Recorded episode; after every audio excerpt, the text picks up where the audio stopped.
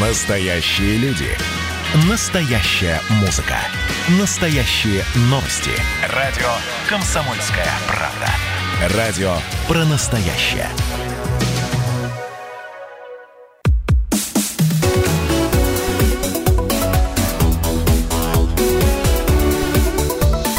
Тема дня. Добрый день. Прямой эфир радиостанции «Комсомольская правда» продолжает программа «Тема дня». У микрофона Анна Ивершин. И сегодняшняя программа будет посвящена спорту, но не просто спорту, а, скажем так, уличным видам спорта, которые у нас э, довольно активно развиваются и приживаются и в городе, и в крае. А в гостях у нас сегодня руководитель общественной организации «Офбитс» Валентин Работенко. Валентин, добрый день. Добрый день. Можете присоединяться к нам, звонить, писать, задавать вопросы, делиться, может быть, впечатлениями. А, бесплатный телефон прямого эфира 8 800 500 ровно 45 77 и номер для сообщений WhatsApp 8 905 462 400. Тебя можно назвать идейным вдохновителем, наверное, даже в каком-то смысле создателем а, вот такого движения а, именно компанейского, да, такого именно организованного движения уличных видов спорта у нас а, в городе. Как вообще так получилось и с чего все начиналось? Ну, начиналось все, наверное, с того, что я сам занимаюсь. Ну, это ключевая вообще история. Но э, вот я, наверное, тот человек, который просто нашел инструменты, как можно вести диалог с ребятами и собирать их вместе. Вот и вся моя, на самом деле, заслуга основная. А началось все с гаража с 2011 года. Именно как организация мы начали существовать. Тогда ну, там, каждый из нас был спортсменом, атлетом, э, стремился ну, там, выигрывать соревнования и в основном заниматься ну, вот, собой и своей там, спортивной творческой карьерой. Но в 2011 я уже четко понимал, что я бы хотел э, не просто заниматься и развиваться сам, а хотел бы объединять вокруг людей, которые могут менять этот мир и э, выходить за какие-то шаблоны, форматы, все, что нас окружало, и все, что было всегда там под грифом нельзя, невозможно. Вот нужны были те люди, которые готовы с этим сражаться, бороться и объединяться вместе. И тогда и пришла идея создать сначала клуб, и буквально через несколько месяцев мы стали общественной организацией, появилось название Уфбитс, появился логотип с енотом, и вот с того момента, собственно, мы и начали как бы объединять людей. У нас вообще основной истории про спорт внутри организации как таковой нет. У нас основная миссия, наша основная цель — это объединять разных уникальных людей, которые могут двигаться вместе, выходя за пределы своего воображения. Это основная наша вообще история, и здесь э, неважно, человек занимается там уличной культурой какой-либо, либо занимается там Плетет хохломой, либо, либо, не знаю, он на СТО работает, либо э, там продавец-консультант. Здесь вообще не важно. Здесь важен его внутренний стержень, характер, темперамент. Если он готов э, ну, вот к таким амбициозным каким-то идеям, то ему с нами будет по пути. А вторая уже история, поскольку все-таки мы э, ну, в основном занимаемся уличными направлениями, так уж исторически сложилось, э, вторая наша цель — это социализация уличной культуры и полная интеграция в современное общество. То есть эм, на примере элементарном расскажу, что, например, когда у нас открывается музыкальная школа, чтобы там не было только академический набор и народный набор инструментов и специальностей, а появлялись также современные направления, например, диджеинг, скретчинг, например, рэп, хип-хоп, битмейкинг и другие направления, Ого, которые могли появляться ну, там вот так, да, или когда у нас, например, создается там стадион, либо какой-нибудь спортивный объект, чтобы это было не только для там футбола, хоккея, а чтобы точно так же появлялись для скейтборда, сноубординга, паркура, воркаута, трикинга и других уличных направлений. Точно такие же локации, площадки, потому что по количеству людей я на самом деле сегодня не скажу, что мы далеко отстаем от классического спорта или от классической культуры. А если мы возьмем там, например, даже рэп или хип-хоп, это вообще сегодня мейнстрим, который по количеству последователей обогнал явно а, большинство, в принципе, музыкальных направлений. Угу. Вот ты сказал, что в 2011 году в том самом а, гараже вы все были спортсмены, атлеты. Вы откуда-то пришли и вообще как приживалась? Откуда появилась вот эта история с паркуром, может быть, еще с чем-то? И как конкретно вы начинали этим заниматься? Это же не так, что ты просто пришел в какую-то секцию плавания условного, и там с тобой тренер занимается, тебя учит. Вы, наверное, как-то сами это начинали? Ну, мы своего рода такие фаундеры, ну, то есть люди, которые основали это все, пришли. Вот моя история началась с 2006 года, 1 января 2006 года я вместе с своим другом Романом Цыгановым вышли на первую тренировку. После новогоднего праздника мы вышли на первую тренировку, потому что тогда еще интернета как такового не было, и у нас была там локальная сеть между компьютерами в районе Нижнего рынка.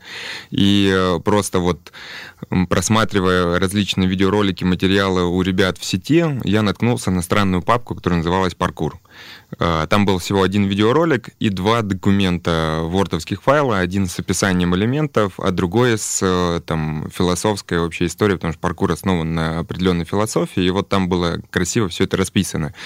И я прочитал, позвонил, говорю, классно, пойдем. Ну вот, собственно, 1 января, там в районе 10-11 вечера мы вышли на первую тренировку, и вот так вот начался этот путь. Ну, то есть ты прежде всего сам начинаешь заниматься, а, либо, там, не знаю, заниматься там продюсированием, либо сам становишься атлетом, либо там а, контент-мейкером, либо еще кем-то, человеком, который, ну, так или иначе связан с этими культурами, с этими направлениями, и уже в дальнейшем ты начинаешь видеть э, проблематику ты начинаешь понимать, что там, оказывается, отсутствуют споты, оказывается, отсутствует в России как таковой институт продакшена для современной культуры, современного спорта, да, у нас э, там органы власти недостаточно внимания где-то уделяют, ну и вот потом проблема за проблемой, она начинает цепляться, и в дальнейшем, если ты уже как бы хочешь заниматься общественной деятельностью, ты понимаешь, ну, там, набор проблем определенных и разрабатываешь уже инструменты, которые могли бы, ну, либо снизить остроту этих проблем, либо полностью их решить. Угу. Вот вы спортсмены, которые идут на улицу. Почему это какая-то особая категория людей, э, не тех, кто... А почему нет, например, желания засесть где-нибудь в тренажерном зале, таскать там какие-нибудь невероятные веса? Почему люди идут на улицу? А, ну, в основном идет молодежь, начнем угу. вот с этого. И э, вообще уличная культура это по сути такой феномен протеста определенного. И э, это вот напрямую вытекает из того, что человек хочет самореализовываться и делать не так, как все. И отсюда у нас очень много направлений уличной культуры как таковой, очень-очень много сегодня она продолжает дробиться, потому что э, человек, занимаясь одним, понимает, что он здесь не может самореализоваться, и он начинает выдумывать что-то другое, генерировать, создавать, и вот так появляется там другое какое-нибудь поднаправление. И, э, ну, прежде всего, мне кажется, это те люди, которые, ну, немножко не согласны с тем, что им предлагает общество, и немножко не могут себя найти вот в тех рамках и в тех условиях, которые уже созданы. Как только человек понимает, что, например, э, даже если мы возьмем футбол, он понимает, что обычный футбол, там, больших достижений это не его тема, а он бы хотел играть в коробках, в какой-нибудь уличный сокер, то он уходит на улицу. Вот так. Ну, у всех на слуху примерно, я сейчас говорю о широкой аудитории, да, а не тех, кто варится вот в этой вашей всей уличной культуре. А, примерно два вида спорта – паркур и воркаут. Во-первых, чем один отличается от другого, чтобы было понятно. А во-вторых, ну, ведь по факту их больше. Сколько всего вот таких видов спорта, активностей, наверное? Кто еще среди вас? Да, много. На самом деле, я бы не сказал, что только они популярны и на слуху, потому что мне кажется, что брейкинг, брейкданс очень э, на слуху. Хип-хоп, как танец, очень тоже на слуху. Э, ну, там другие, ну, там скейтбординг, BMX, эм, скут, эм, даунхилл, там много, на самом деле. Но это такие, которые популярные, которые менее популярные, ну, менее известные, они не популярные, менее, а менее известные в, в массе. Это трикинг будет однозначно здесь, это смесь боевых искусств и акробатики, которые на улице, mm-hmm. как бы, ну, такое, скажем, продолжение КПР, я эту тему называю, но немножко уже в другом ключе, в более спортивном. А здесь же идут уже дальше под направление, там, фриран, это паркур разделился на два направления. Точно так же идет там воркаут, фристайл или стритлифтинг. Это все из воркаута уже поделилось дальше. Если мы возьмем хип-хоп, то там появляется house dance, popping, locking и другие направления. Это заморские слова, которые, да? Которые просто, ну, просто был изначально там один танец, который потом усовершенствовался, усложнялся и делился на другие поднаправления. И так э, в итоге сегодня... Ну, вообще в целом, если мы будем говорить только о спортивной составляющей уличных культур, то там больше 20-30 направлений однозначно наберется с учетом э, даже того, что они все разные. Ну вот я вот не говорил про ролики, а ролики бывают тоже нескольких подкатегорий. Mm-hmm. Там есть и фристайл, и агрессивные ролики, и стрит, и э, так, также вот, э, если мы уйдем, например, от спорта в культуру, точно так же мы возьмем вроде бы стрит-арт, уличное искусство, а там есть и граффити, и тегинг, и бомбинг, каллиграфия. Это все совершенно разные, разные миры, разные люди и разные немножко ценности. Но вообще вот всех, все, всех, всех людей объединяет на самом деле одно, объединяет это их желание, ну там, менять происходящее вокруг и как таковая, вот, наверное, э, внутренняя меня любовь к урбану. И э, вот именно из-за этого и появилась, появился у нас термин, мы его ввели, уличная культура, потому что вот э, организация в БИЦ была первая, кто начал употреблять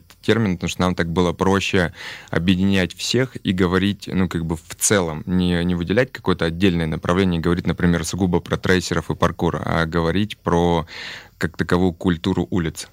Угу. А, вот сообщение в WhatsApp пришло на номер 8 905 462 400. У меня во дворе живет парень, очевидно, из Офбитс. Что мне нравится, он занимается с малышней лет 8-15 на турниках и брусьях.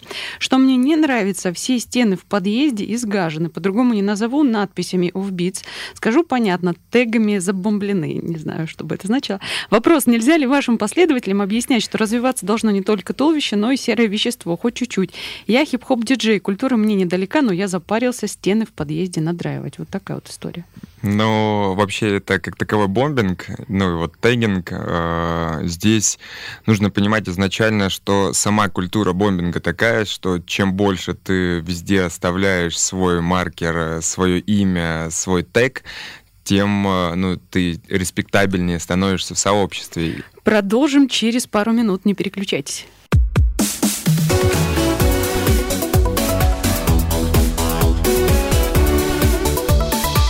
Тема дня.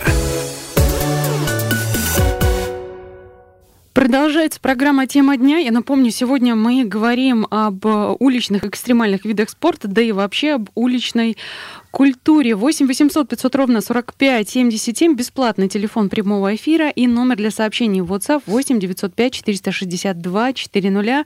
В гостях у нас сегодня руководитель общественной организации Offbeats Валентин Арбатенко. Валь, ну закончили вот э, как раз на бомбинге, да, нам сообщение э, пришло, но не договорили, так сказать. Угу. Э, давай э, продолжим по поводу того, что как э, культуру сделать более культурной в этом случае. Ну, надо изначально говорить о том, что, в принципе, стрит-арт как таковой, он вообще на грани с вандализмом. Вся культура развивается. И вот э, бомбинг, например, и там теги — это та история, которая ближе все-таки к андеграунду.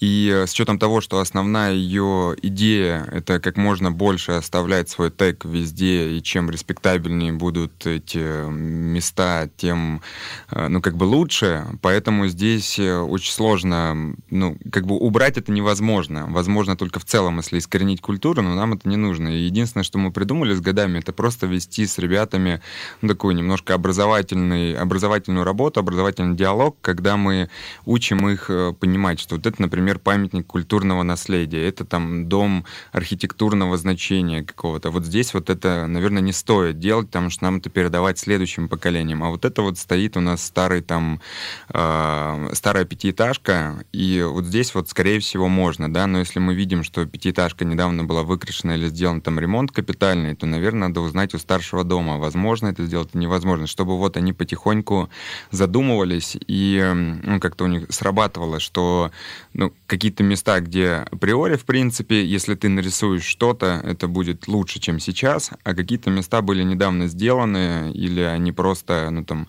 э, красивые сами по себе, здесь, наверное, это делать не стоит. Угу. А, вернемся все-таки к спорту. А, вот ребята, которые выходят заниматься именно а, физическим развитием собственным, да, это должны быть люди какого-то особого склада, я сейчас имею в виду с точки зрения, может быть, э, даже не психологии, а именно физиологии, или все учатся там, может быть, методом проб и ошибок, и научиться может любой, главное уделять этому там какое-то количество времени и делать это правильно с наименьшими потерями для собственного здоровья ну, вообще доступно для любого. Ну, то есть здесь нет никаких э, там определенных критериев. У кого-то получится, у кого-то не получится. Доступно для любого. Раньше я бы сказал еще несколько лет назад, что э, только на улице, потому что ну, банально не было условий. Сейчас появляются специализированные площадки, специализированные залы, причем как для там, паркура, воркаута, трикинга, э, естественно, для танцев они уже давно появляются, различные тренировочные залы. Сейчас появились скейт-парки крытые, ну, то есть э, все равно мы должны понимать, что уличная вся активность, она имеет сезонность. И если ты хочешь реализовываться как профессиональный спортсмен, э, профессиональный атлет там, международного уровня, тебе нужно тренироваться постоянно, и только уличных условий тебе, скорее всего, будет недостаточно. И плюс э, для детей, я тоже, ну вот прям откровенно для детишек, я не рекомендую тоже заниматься на улице, э, потому что мы через это проходили, когда условий не было, и э, тогда как бы это было оправдано. А сейчас это лишняя травмоопасность, намного проще э, прийти в школу, в секцию или там в комплекс, там есть инструктор, человек, который проконсультирует, и благодаря которому ты будешь развиваться намного быстрее и узнаешь как и культурную составляющую, так и спортивную составляющую, уже выберешь, что для тебя ближе, там реализовываться как профессиональный спортсмен или ре реализовываться как ну, просто человек в тусовке. Угу. А вот ты отметил, что а, у нас телефонный звонок примем 8 800 500 ровно 45 77. Николай, здравствуйте, слушаем вас. Добрый день. Разрешите с представителем спорта поговорить? Пожалуйста. Да, да, здравствуйте. Я, я буквально пару слов. Я, я понял, вы человек э, грамотный и общительный. Вы случайно не подскажете, где требуется квалифицированный тренер по трем видам трем версиям бокса. Тайский кикбокс и классический бокс. Спасибо заранее. Спасибо. Я думаю, что это будет э, в спортивных школах и в различных, ну, таких э, традиционных учреждениях, там, которые входят в Федерация бокса, Федерация тайского бокса, это Минспорт напрямую сотрудничает с федерациями, но я, насколько понимаю, сейчас начинается новый сезон, поэтому проще всего будет обратиться в Минспорт, э, чтобы получить список федераций, где они территориально находятся, и уже с ними потом напрямую связаться, потому что кадровый голод, на самом деле, есть в любой федерации, в любой любом тренерском коллективе, поэтому если там э, высокий уровень компетенции, я уверен, что вы найдете общий язык и сможете спокойно трудоустроиться. Угу. А, вот ты перед этим упоминал, что а, это уличный спорт, это только сезон, и детям а, не очень стоит сразу начинать прямо на улице. Со скольки лет вообще дети начинают заниматься? Это там условные 8-12? С 5. Вот так, да? С пяти лет начинают заниматься. Причем есть э, две категории. Есть категория первая, когда дети просто показывают родителям «хочу», и э, они, родители, находят ну, там какие-то секции или то, что появилось. В частности, например, находят наш зал. А, либо дети начинают просто смотрят видеоролики, начинают сами на улице прыгать, подражать, эм, заниматься, и потом, ну вот они развиваются сами, и здесь уже два варианта, либо родители увидят и найдут, либо они сами потом увидят и найдут. А, ну, то есть вот как-то так сегодня получилось, такого, что там ребенок будет просто прыгать на улице и в конечном итоге никуда не придет, ни к чему, так скажем, не найдет для себя какой-то э, угол, где он мог бы развиваться или с кем-то общаться, такого сегодня уже практически нет. Угу. А, то есть у вас в организации есть некая система наставничества, скажем так? Конечно, у нас и наставничество, и инструктора, которые работают постоянно с детьми. И если мы говорим именно о спортивной составляющей, то у нас есть целый тренировочный комплекс, где проходят занятия с различным, по различному графику, с различной возрастной категорией. Девушки, мальчики, девочки, парни а, там, с 5 лет, с 18, с 45 лет. Очень разные и возрастная категория, и точно так же зачем приходят люди тоже совершенно по-разному. А вот про тренировочный комплекс. Это какое-то закрытое помещение или это тоже на улице? И Закрытое. вообще, ага, насколько э, травмоопасно? Давай вот тоже так будем. Я полагаю, что сейчас нас слушает некоторое количество родителей. И вот Вообще им не тоже... травмоопасно. Вот так, да? На самом деле, ну вот э, я на свой пример постоянно перехожу, потому что мне проще про себя говорить, разумеется. И вот я занимаюсь 15 лет паркуром, и у меня не было ни одного перелома. А, ну там ссадины, ушибы, растяжения, вывихи пару раз были, но серьезных травм в принципе не было. И я смотрю на своих коллег, которые занимались футболом или боевыми искусствами, у них намного больше травм. Ну, в контактном спорте, в командном спорте mm-hmm. вообще намного больше всегда будет э, травм, потому что есть соперничество. Э, в неконтактном спорте, как таковом, особенно который там вытекает из философии какой-либо, например, если мы там про паркур говорим, то здесь э, единственный твой соперник это ты сам. И из-за этого как раз-таки вся система тренировок, она строится совершенно иначе, совершенно по-другому. И, э, ну, как бы тут единственное, что если ты будешь там стремиться за мировым признанием, мировым, э, мировой узнаваемостью, какими-то медалями, то да, тебе, возможно, придется развиваться быстрее, возможно, где-то немножко рисковать, но так или иначе все, ну, там, сегодня зависит напрямую от условий. Условия созданы, есть э, как бы все необходимое для этого, поэтому травмоопасность, в принципе, она сведена вообще, ну, к ничтожному минимуму. И когда вот говорят все время экстремальный спорт, угу. мне вот, э, когда я открываю статистику, например, по количеству травм или по ну, там, э, ну, им, именно по контактам каким-то, которые привели там к травмам, либо к больничке, либо еще куда-то. Я потом сравниваю статистику и понимаю, что даже там мотокросс или какой-нибудь э, велофристайл или BMX намного менее травмоопасен, чем хоккей например, или э, какие-то другие направления. Просто здесь мы, мы привыкли воспринимать э, ну, вот, уличную активность как что-то такое за гранью, да, потому что мы сами это повторить сразу не можем, и мы смотрим, парень на велике, например, полетел, или парень с крыши на крышу полетел, и такие, ва, это, наверное, вот страшно, опасно, сложно. На самом деле он уже тысячу прыжков сделал на плоскости, там, где это безопасно, и он, ну, полностью контролирует всю происходящую ситуацию. Как много времени э, нужно уделять тренировкам? Это может быть как в профессиональном спорте, там две тренировки в день по шесть дней в неделю, или это зависит от уровня, где-то уже можно поддерживать, где-то только развиваться, или все индивидуально? Все от уровня амбиций зависит. Если ты э, как бы приходишь э, вот в уличный спорт просто для себя, чтобы быть в тусовке, и тебе нравится, ну, там, ты хочешь так самовыражаться, то, в принципе, трех-четырех тренировок в неделю тебе будет достаточно. Если ты, ну, чтобы вот именно прогрессировать и там на каком-то уровне быть.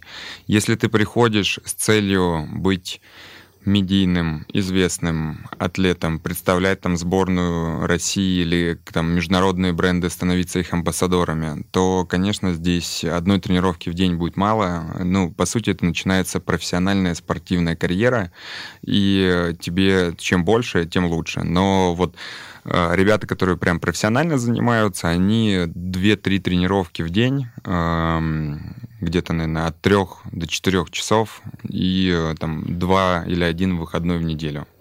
Мы ненадолго прервемся, вернемся после выпуска новостей и продолжим. Тут у нас приходит сообщение. В общем, продолжаем говорить об уличных видах спорта.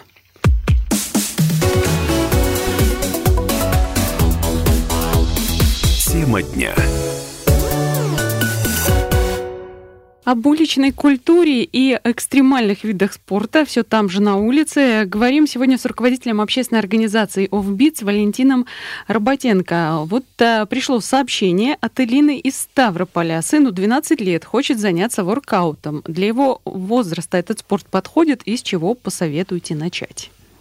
Ну, если это в городе Ставрополе находится, то я посоветую просто привести его к нам, и э, там уже получить консультацию от инструктора, можно записаться там на пробные занятия, получить обратную связь, ребенок попробует, ему понравится или не понравится, может он просто увидел воркаут и представляет себе это одно, а когда окажется на тренировке, увидит немножко с другой стороны, так или иначе, Шпаковская 66, второй этаж, всегда рада, приходить. Угу. А, берете с малышей, да, вот прям? 12 лет это идеальный, на самом деле, возраст, чтобы начинать заниматься воркаутом или паркуром. Это когда у тебя там костный скелет более-менее уже хоть какой-то сформировался, когда у тебя уже, в принципе, тело находится в, активном, в активной стадии роста, и ты его можешь сейчас вот начинать ковать, создавать и воспитывать там и тело, и характер. И мне кажется, это вот идеально. 12, 13, 14 лет — это идеальный возраст для того, чтобы начинать заниматься ну, любой уличной активностью. А какое специальное снаряжение, может быть, оборудование нужно для того, чтобы заниматься вот э, видом спорта, да, допустим, паркуром или воркаутом, и насколько это дорого, тоже немаловажный момент. Никакой. Вот э, прелесть паркура, воркаута, трикинга в том, что здесь не нужно никакого снаряжения, здесь нужно только э, твое тело, кроссовочки, футболка и mm-hmm. э, там шорты, штаны, в принципе, все. У нас даже внутри, ну вот уже уличных прям направлений вот эти, э, ну такие направления типа паркура, фрирана, воркаута, трикинга называют такие бомжарские, потому что ну, сюда как раз-таки наоборот вот приходят ребята, у которых там, которые начинают заниматься и не могут себе позволить сразу там скейтбординг, BMX или другие, ну там какие-то снаряды, потому что они дорогие, э, довольно-таки дорогие. Если тебе родители, например, не могут позволить их купить в детстве, то, скорее всего, ты будешь смотреть на что-то другое. И, э, ну, вот так получается получается, что вот именно в этих направлениях вообще, кроме собственного желания тела, в принципе, ничего не нужно. На самом деле, если ты занимаешься трикингом, тебе даже обувь не нужна, потому что тренируются они босиком на травке. И это вообще самый, а, ну, наверное, самый бюджетный вариант тренировок, когда ты просто, у тебя есть желание... Даже кроссовки не убить, да? Да, у тебя есть просто желание, ты выходишь и занимаешься. А, мы дозвонились э, представителю организации Offbeats, не знаю, спортсменке а, Елизавете Ефимовой. Ей 22 года, 5 из которых она занимается воркаутом. Елизавета, добрый день. Здравствуйте. А, первый вопрос, который у меня возникает, вот кажется, что воркаут это такой более мужской вид спорта, и представить там девушку довольно сложно. Что вас э, привело сюда? Э, ну, вообще воркаут это не только сложный вид спорта, которым занимаются в основном парни, это быть обычная тренировка на улице, на турнике, на брусьях, собственным весом, э, поэтому тут для девушек я не считаю, что должны быть какие-то ограничения либо сложности. Угу. А дальнейшие перспективы, вот пять лет уже отдано этому, дальнейшие перспективы вообще для чего, по большому счету, для собственного кайфа, может быть, для того, чтобы это сделать своей профессией, может быть, еще с какой-то целью занимаетесь этим? А, во-первых, да, большое удовольствие получаю во время тренировок э, любым видом спорта, а во-вторых, сейчас э, очень большую популярность набирают а, данные дисциплины и интересно какой-то опыт передавать ребятам и детям в том числе, которые приходят к нам на тренировки, их обучать, им показывать, что и как исполняется. Угу. А как много времени приходится этому уделять, и не страдают ли а, в этой связи какие-то другие сферы жизни? Учеба, работа, может быть, личная жизнь? Да, у меня ничего никогда не страдало. Отличный ответ. Спасибо, Елизавета. Дальнейших успехов вам а, в этом, на этом непростом поприще. Будем говорить а, так, потому что, ну да, не просто на турниках и работать. Мне кажется, это надо быть сильно прокачанным. Но за пять лет, видимо, Елизавета уже а, прокачалась. Что а, касается все-таки уличных площадок, вот буквально на прошлой неделе приходила новость о том, что а, разработан целый проект реконструкции экстрим-парка в Центральном парке, который у нас есть. И речь шла о том, что на все эти хотелки, которые нужны, хотят примерно 20 миллионов, то есть понадобится. Предположу, что ты в курсе, есть ли какие-то шансы на то, что проект реализуют, и насколько вот эта площадка необходима для, и для тренировок, и, наверное, для развития этих видов спорта, ну, в частности, у нас в городе, получается. Да, я, конечно, в курсе. Я один из тех, кто создавал этот проект. Угу. Ну, вообще история скейт-парка э, — это такой э, долгий период. Мы его уже когда-то открывали в 2012 году. Он появился, был замечательный. Потом, к сожалению, ну, как бы погода у нас разная. Он просто сгнил. Его э, реконструировали, заменили на другую версию. Но другая версия была собрана уже не профессиональной фирмой, а местными подрядчиками. И она не отвечало тем требованиям, которые нужны ребята. Ну и более того, это был такой вариант просто перекрытия временного. Создать что-то временное для того, чтобы сделать что-то нормальное mm-hmm. попозже. Нет ничего более, более постоянного, да? Но, но, но в итоге получилось так, что его даже не открыли. А, у них там разбирательство с подрядчиками, все как обычно затянулось, и в итоге его уже там через год даже открывать нечего, потому что он уже ну, там с дырками весь потрепанный такой жизнью. И э, сейчас э, как бы активно ведется разговор о том, что, естественно, Ставрополь нужен скейт-парк. С учетом того э, объема событий, мероприятий людей, которые занимаются у нас различными уличными направлениями. Мне кажется, что вообще один скейт-парк, э, ну вообще вот экстрим-парк как такого комплекса, потому что сейчас вот тот проект, который мы предлагаем для реконструкции, он в себя включает площадку для паркура, площадку для фрирана, воркаута, э, зону, где возможно будет организовать какие-то танцевальные турниры, и плюс сам скейт-парк для э, направлений BMX, ролики, скейтбординг, скут. Э, ну, то есть такая многофункциональная площадка, которая сегодня, ну, там, крайне необходима, потому что у нас есть очень талантливые ребята, которые видят себя в олимпийской сборной, которые видят себя там в сборной России как таковой, и э, сегодня просто для них нет возможности учиться сложным элементам, они могут кататься круто на стриту, они могут э, там что-то, назовем это так, что-то делать, но там выполнять очень сложные элементы, ну, например, там акробатические какие-то ставить элементы с доской или с самокатом или с велосипедом э, без поролоновой ямы, без специализированных там покрытий, это, в принципе, очень опасно, и э, ну, никто из там, нормальных инструкторов или ребят-организаторов не будет рекомендовать это делать ну, вот так вот просто на улице или в каком-то неподходящем скейт-парке. Поэтому сегодня это э, крайне актуально для молодежи. Более того, я считаю, что с учетом там, роста нашего города, здесь должен не один такой парк появиться, здесь должна прям появиться полноценная программа развития или там, поддержки современных э, там, спортивных и творческих активностей, которая должна в себя включать ну, хотя бы ежегодное строительство парков, как по аналогии, там, не знаю, с Казанью, например, там, где каждый год будет появляться в новом микрорайоне или в новом вообще районе какие-либо парки, да, это не обязательно будут такие, ну, крупномасштабные истории, как в Центральном парке мы сейчас предложили, но это могут быть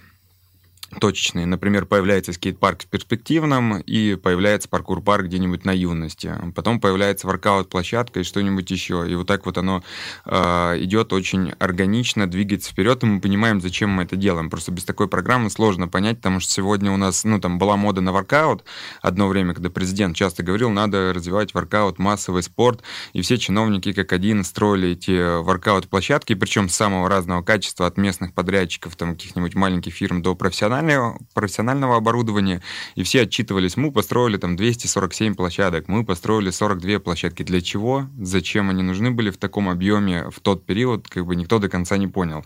Сейчас большая часть из них простаивает, а, какая-то используется просто как уличные спортивные снаряды, но то, что реально нужно и актуально, так или иначе все равно не было построено. Поэтому ну, мы здесь все время на связи с администрацией городской, мы все время предлагаем, но как э, вы все вроде бы всех поддерживают, но как только доходит разговор за кто будет платить за эту историю, откуда брать как бы деньги, как это все организовать, все резко тормозится и очень-очень медленно двигается.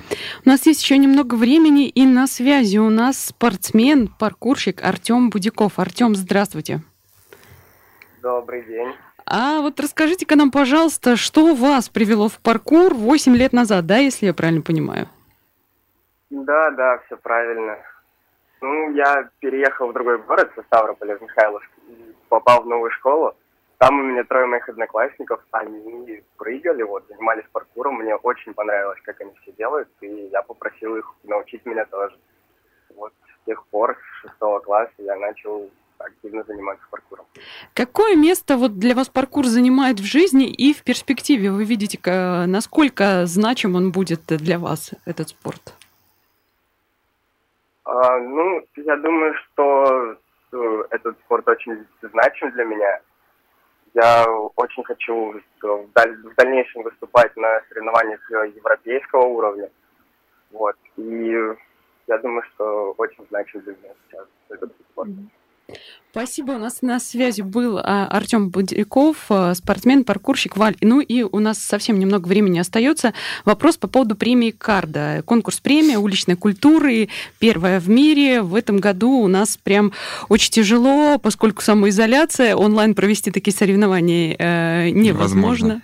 Да, что будет с ней в этом году? С 1 по 4 октября в Железноводске все состоится. Нет, серьезно, все состоится. Вчера буквально прошло заседание заседание, а, общая планерка с губернатором, а, было там, Роспотребнадзор, мы э, разрабатывали долго, несколько месяцев разрабатывали условия, как это все можно организовать, и э, вчера наконец-то нам удалось там окончательно договориться, что точно там с 1 по 4 октября все состоится, там множество организационных подробностей, они сейчас здесь не нужны, э, о них будут больше узнавать уже там по месту проведения, либо ближе к дате, но со вчерашнего дня мы начали активно готовятся уже к там, приезду делегатов с разных регионов нашей страны, к там, организации всех площадок. Ну, собственно, вот весь механизм закрутился.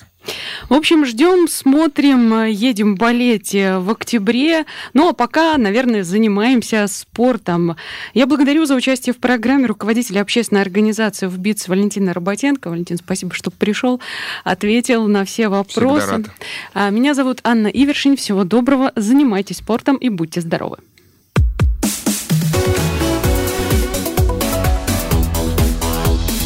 Тема дня.